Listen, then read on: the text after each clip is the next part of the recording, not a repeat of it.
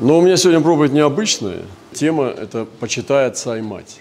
Вы знаете, я сегодня слушал тоже слово, и там было, что Иаков пошел, и он э, исповедовал Бога отца своего Исаака. Представляете себе, что это такое?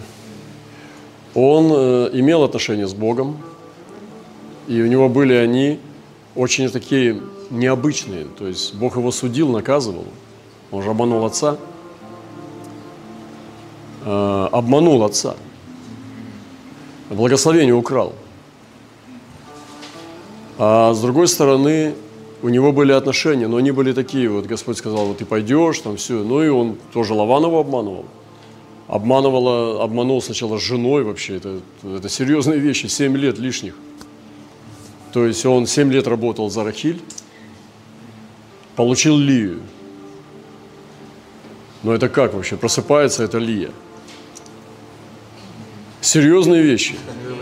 Серьезные. Он говорит, ну ладно, тогда э, неделю этой, значит, закончи, а потом другую возьмешь. Рахиль, только 7 лет еще работать будешь.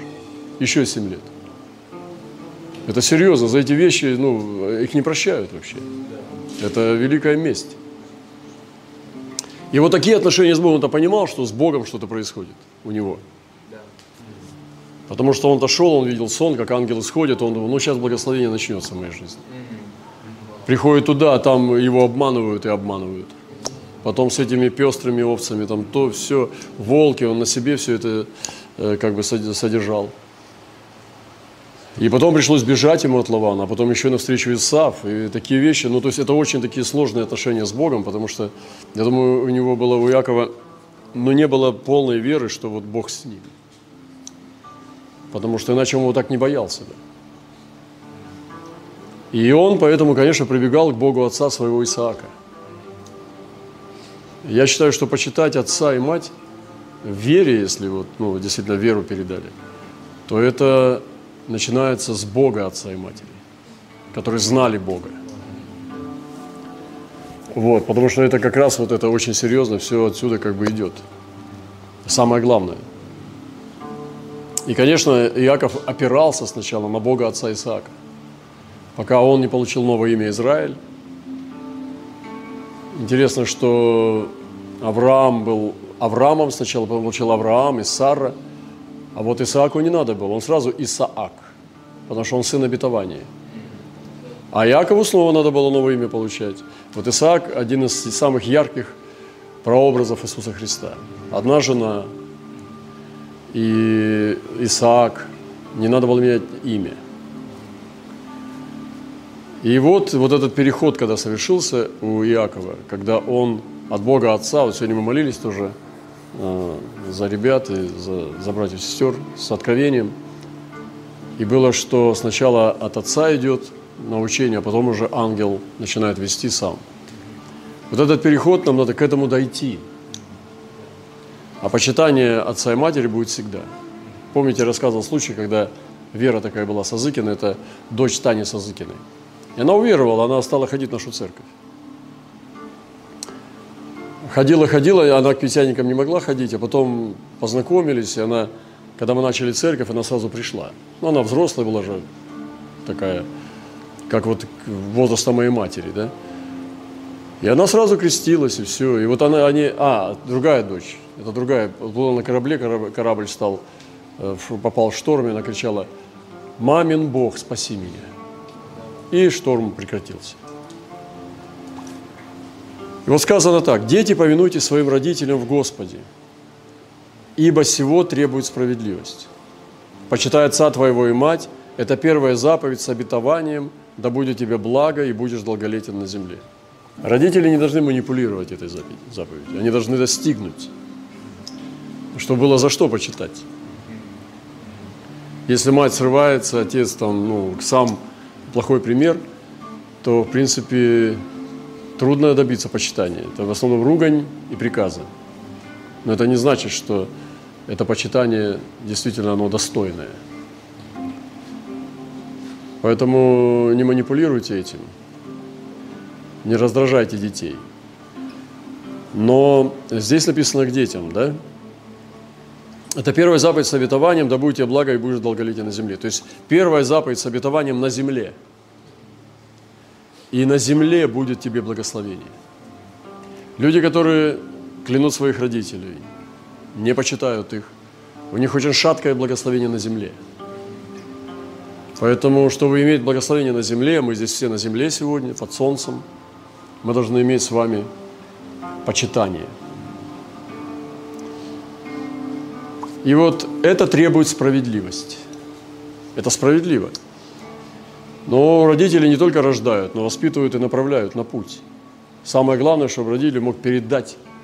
Я, сейчас не педагогика у нас, и не воскресная школа, я как бы не, не буду про это проповедовать.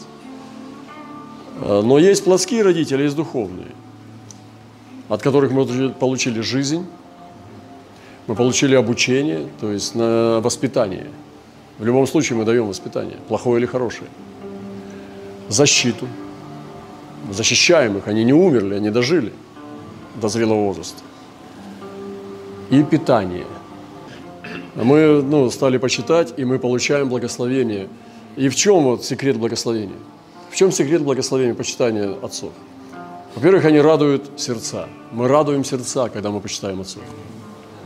Мы радуем сердца отцов, потому что мы хорошие дети – для того, чтобы потом хороших детей своих иметь, надо самому стать хорошим сыном или дочерью.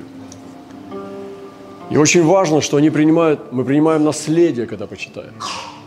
Отец передает наследие, мать передает наследие, потому что это хороший ребенок, это хорошая дочь, это хороший сын. И э, передаешь наследие. Они продолжают начатое дело, может быть, незавершенное, незаконченное – продолжают это дело, распространяют это дело славы, служения. Они несут наследие сами и несут род праведных, распространяют. Я сегодня говорю и о духовном, и о плотском, но это здесь соединенное. Но больше о духовном даже. Они несут наследие, род праведных благословится. Они распространяют род – умножают этот род. Но представьте себе, когда каждый из нас будет род умножать. Умножать род учеников. То есть этот род праведных, а мы это тоже первенцы с вами, потому что ну, нет у нас сейчас отцов, они уже в небесах. И мы пошли за Иисусом. Э, в чем секрет благословения? Они угождают Богу, неся царскую культуру.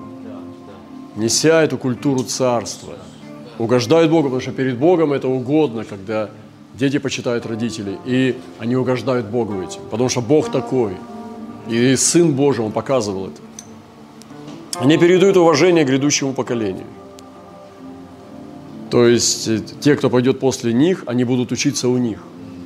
Как это делается? Понимаете? Это такая красота. Это такая красота. Они обретают полное благословение, потому что полное благословение с этой заповедью – оно обретается. Без нее, без этой заповеди невозможно заповеди исполнить и угодить Богу. Потому что ты не можешь разорвать со своими родителями, и если ты не прав, и иметь полное благословение. Потому что родительское благословение очень важно. Но мы говорим сегодня тоже о духовных вещах. И как мы можем почитать? Ну, прежде всего, духом, конечно. Это молитва, это почитание при принятии божественной истины – это даже в какой-то степени возвеличивание этой истины, умножение ее, очищение ее, возвеличивание истины. Я вспоминаю, вот я иногда слышал, как вот наш брат говорил, ну там вот у нас были такие старцы, там даже узники, вспоминая, я часто вспоминаю тоже иногда, говорю какие-то вещи, я чувствую себя защищенным, потому что я принимаю его слово – и духом почитать. И я, я духом почитаю. Это очень благословение большое, когда у нас есть передача царства. Вот единственное такое я вижу, где в Библии вот такая позитивная, это когда Давид передавал Соломону царство. И при живом царе Давид уже лежал на постели не мог согреться, а Соломон, он уже был зрелый человек, около 40 лет ему было. Взрослый мужчина. Сегодня некоторые считают, что это уже в возрасте, как бы. уже не типа не молодой, да? Но он еще был как ребенок, он еще не царь был. И при нем никаких не было конфликтов. И когда там поднялся другой нечестивый, это все было убрано, и Соломон воцарился, сел на престол при живом Давиде. И Давид уже его позвал и передавал ему недоделанные дела. Надо было Семея убрать, Иава э, тоже сдвинуть. Нужно было сделать такие вещи, которые, при которых бы Соломон по своей, может быть, еще молодости, он не понимал бы такой радикальной угрозы для Израиля. И поэтому Давид его заклял, передал ему завещание, чтобы он доделал до конца дело, которое Давид не смог сделать сам. Представляете? Вот эта передача. Она восхитительная передача. Стояли, стояла мать Соломона, Версавия, и слушала все это. Красота. И они обретают полное благословение. Представьте, вот, когда следующее поколение возьмет ту же самую соль, красную. Представляете, когда наши братья, вот сегодня я смотрю, кто проповедует, они встанут с этой красной солью и будут такое же нести измерение, которое, как я сейчас несу, и я сегодня вам тоже завещаю, заповедую, чтобы взяли этот дух, этот дух, который бессмертен, дух из облака свидетелей, который принимает от отцов лучшее – то, что человеческое, не надо принимать. Это оно человеческое. Может быть и хорошее, ну, можно принять. Или нехорошее не надо. Это все не имеет значения. А вот духовное, любовь к Господу, верность, сражение за Церковь Христову, священство, чтобы ты был раб в служении. А здесь мы не напрасно. Мы не напрасно собрались. Мы собрались поклониться. Вот когда даже Господь Израиль выводил из Египта – он говорит, зачем вы идете, фараон спрашивает? Чтобы поклониться Богу. Три дня пути, чтобы поклониться. Вот этого достаточно, чтобы прийти и поклониться Богу, понимаете? Просто поклониться. Только поклониться. Ради этого на край света достаточно ехать. Этого довольно. Ты можешь сказать, ну я сегодня там получил, не получил. Да при чем тут получил, не получил? Ты приходишь сюда не только брать, ты приходишь поклониться, выразить свою верность небесам, перед небесами. Поэтому это очень важно. И действительно, чтобы мы не обленились, оказав такую же верность и ревность до конца. И вот это вот я хочу сказать, что вот это есть духом. Как мы можем почитать духом, принимать духом? Душой, ну, внимание, забота. Когда уже время наступает, нужно все равно это все учитывать, потому что это тоже важно в жизни. Как помните, даже Исаак говорит, что благословила меня душа твоя, дай мне кушать чтобы мне благословила душа твоя. Душа расцвела, она благословила. Поэтому надо заботиться.